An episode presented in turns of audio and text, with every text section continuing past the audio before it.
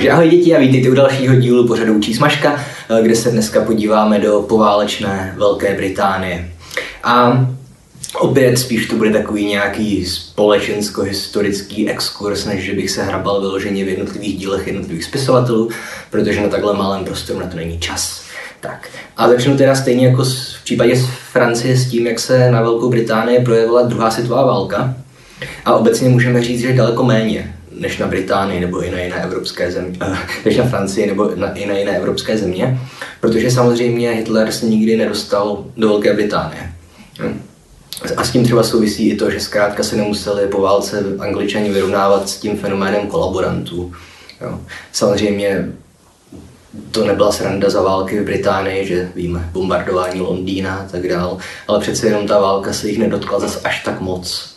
A druhá výhoda pro Angličany byla i v tom, že oni třeba na rozdíl od francouzů nebo i od nás eh, nebyli v pozici těch, kteří se nebránili. Oni naopak byli v pozici těch, kteří hrdinsky zvítězili že v bitvě o Velkou Británii, v těch leteckých soubojích. A i z, i, z těle, i z toho důvodu se válka do anglické literatury nepromítá zas tak moc jako do jiných literatur. A samozřejmě jsou anglická díla s válečnou tematikou. Jo, ale třeba asi nejznámější z nich, hádám, bude mm, spisovatel Patrick Ryan a jeho knížka Jak jsem vyhrál válku. A to je spíš satira, to je humoristická knížka.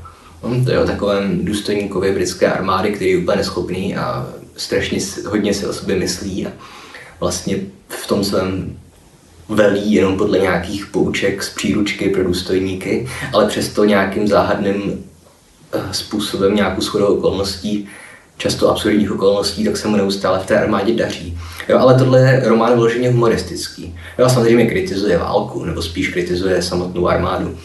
Jo, ale když třeba srovnáte s nějakými těmi mrazivými uh, věcmi, jako je hlava 22 od Josefa Hellera, tak přece jenom ta válka u Ryana je nahlížena trošku jinak. A to tady, to tady vlastně platí i pro literaturu holokaustu. Protože opět samozřejmě uh, nacisti nedobili Británii, takže se nemusí vyrovnávat angličani s tím dědictvím tran- transportu a tak podobně. A opět existuje samozřejmě i anglická literatura holokaustu.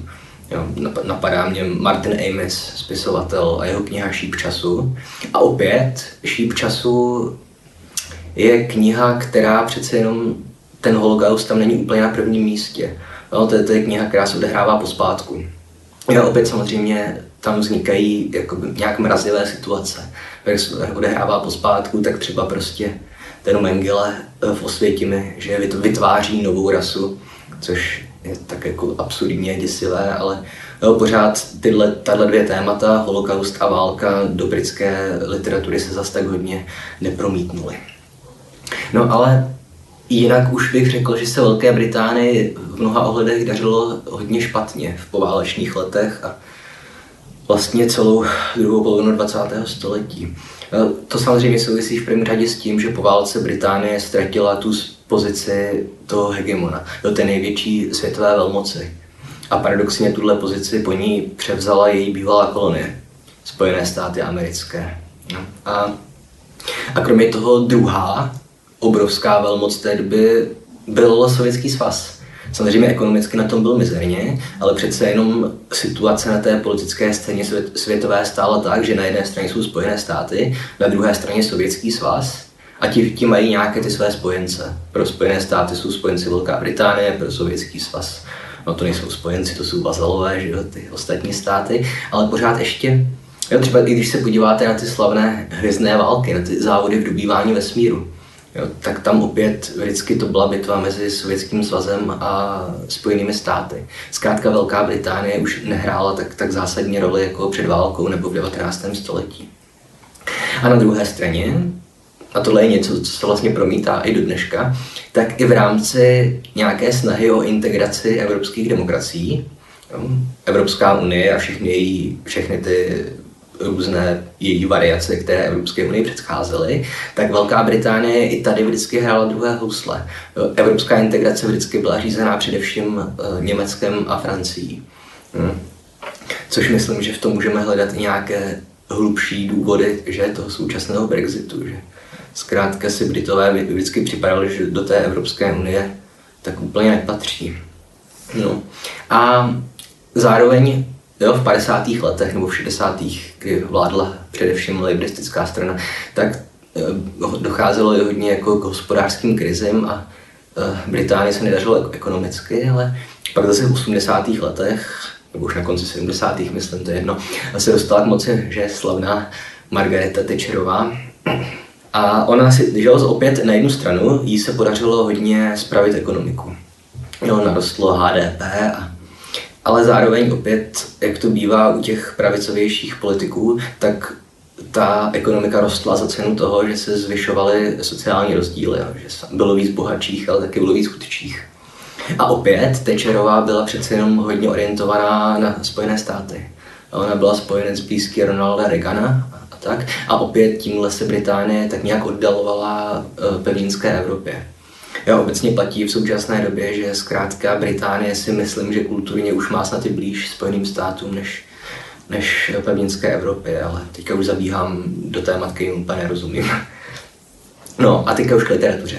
Zmiňoval jsem teda ztrátu Británie řekněme, v, v koloniích. Že? Samozřejmě pořád ještě existoval Commonwealth, ale už ty státy většinou uh, rušily nebo rušili ten status kolonií a získávali nějakou formu nezávislosti.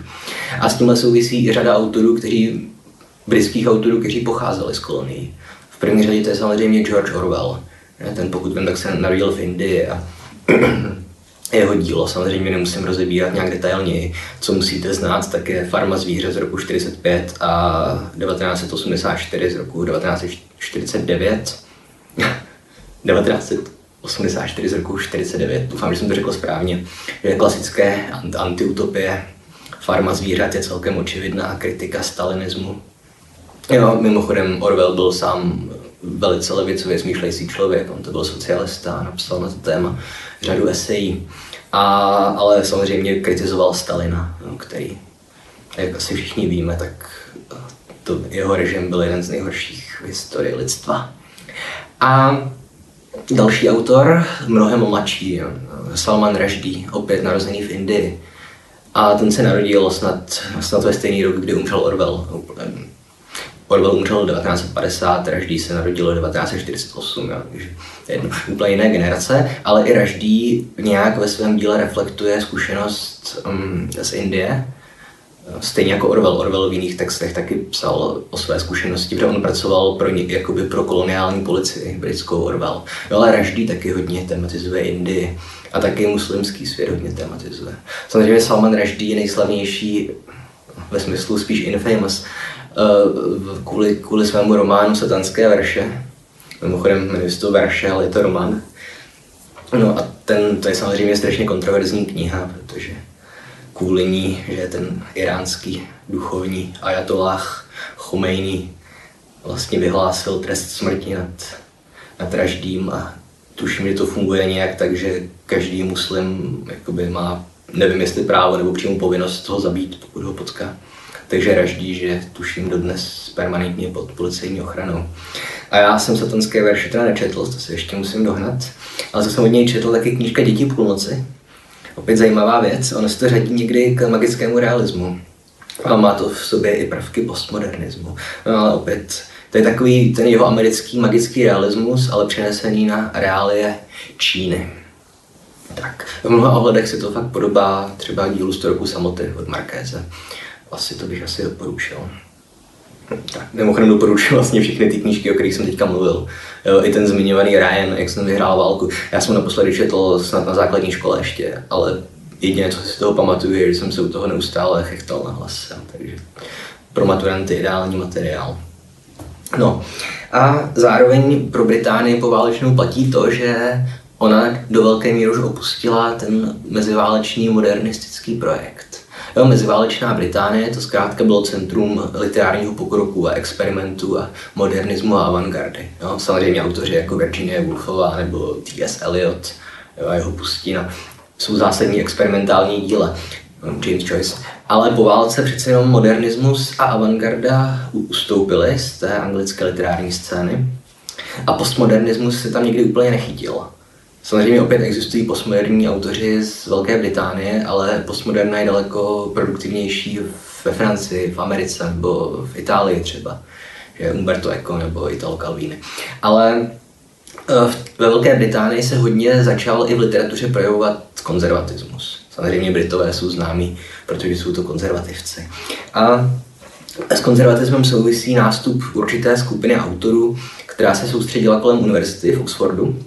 A v první řadě to byli dva přátelé, dlouholetí a kolegové, učitele z Oxfordu, a sice J.R.R. Tolkien a C.S. Lewis. No a Tolkien se svými knihami o středozemi a Lewis s knihami o Narny, tak oni jsou společně pokládáni za nějaké zakladatele moderní fantazy. Ne, že by neexistovaly fantasy knížky před nimi, ale oni ten žánr spopularizovali. A dneska fantasy vlastně vedle detektivky je nejčtenějším žánrem. No a když mluvíme o Oxfordu, tak bychom ještě měli zmínit jméno autora Grahama Greena, což je autor, opět je to škatulkování, ale řadí se jakoby ke katolickým autorům. Ostatně stejně jako Tolkien nebo Lewis. Jo. A o tomhle se pak ještě můžeme promluvit. Ale on psal takový v podstatě realistické romány. Promítá se do toho je existencialismus. A ty jeho postavy většinou jsou nějak, prožívají nějakou životní krizi a často to špatně končí. Jo, asi můžu zmínit třeba knížku Tichý Američan, někdy z roku 1955 nebo tak nějak. A to se odehrává, se odehrává v Saigonu během války ve Větnamu. Samozřejmě ne té slavné války ve Větnamu, ale první války ve Větnamu, kde bojovali francouzi. A když jsem teda zmiňoval Grahama Greena jako katolického autora, tak samozřejmě tohle je stará debata, jestli vůbec potřebujeme kategorii katoličtí autoři. No, protože oni zásadně, oni většinou sami sebe odmítali takhle nálepkovat. Oni vždycky říkali, že prostě jsem spisovatel, který je shodou okolností katolík. To je jedna strana argumentu, a druhá strana argumentu u nás samozřejmě prezentovaná především Martinem C. Putnou, tak druhá strana argumentu je, že zkrátka to byli katolíci a ten katolicismus se do jejich literatury promítal, tak není důvod je nenazývat katolickými autory. No, nevím. Vždycky se to dá nahradit nějakou méně nálepkovací frází, jako spirituálně orientovaní autoři nebo tak něco. No, ale to je fuč. A když už mluvím o Oxfordu, tedy o učitelích, tak ještě další, myslím, klasický středoškolský spisovatel je William Golding. A to byl taky učitel na nějakém snad chlapeckém internátu nebo nějaké chlapecké škole. A tak bychom mohli říct, že se to evidentně projevilo do jeho díla, protože eh, nejznámější jeho knížka, myslím hnedka prvotina, se jmenuje Pán Much, eh, rok 1954.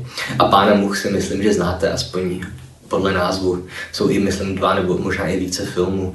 A Pán Much je knížka o skupině kluků, malých, 6 až 14 nebo 6 až 15, nevím.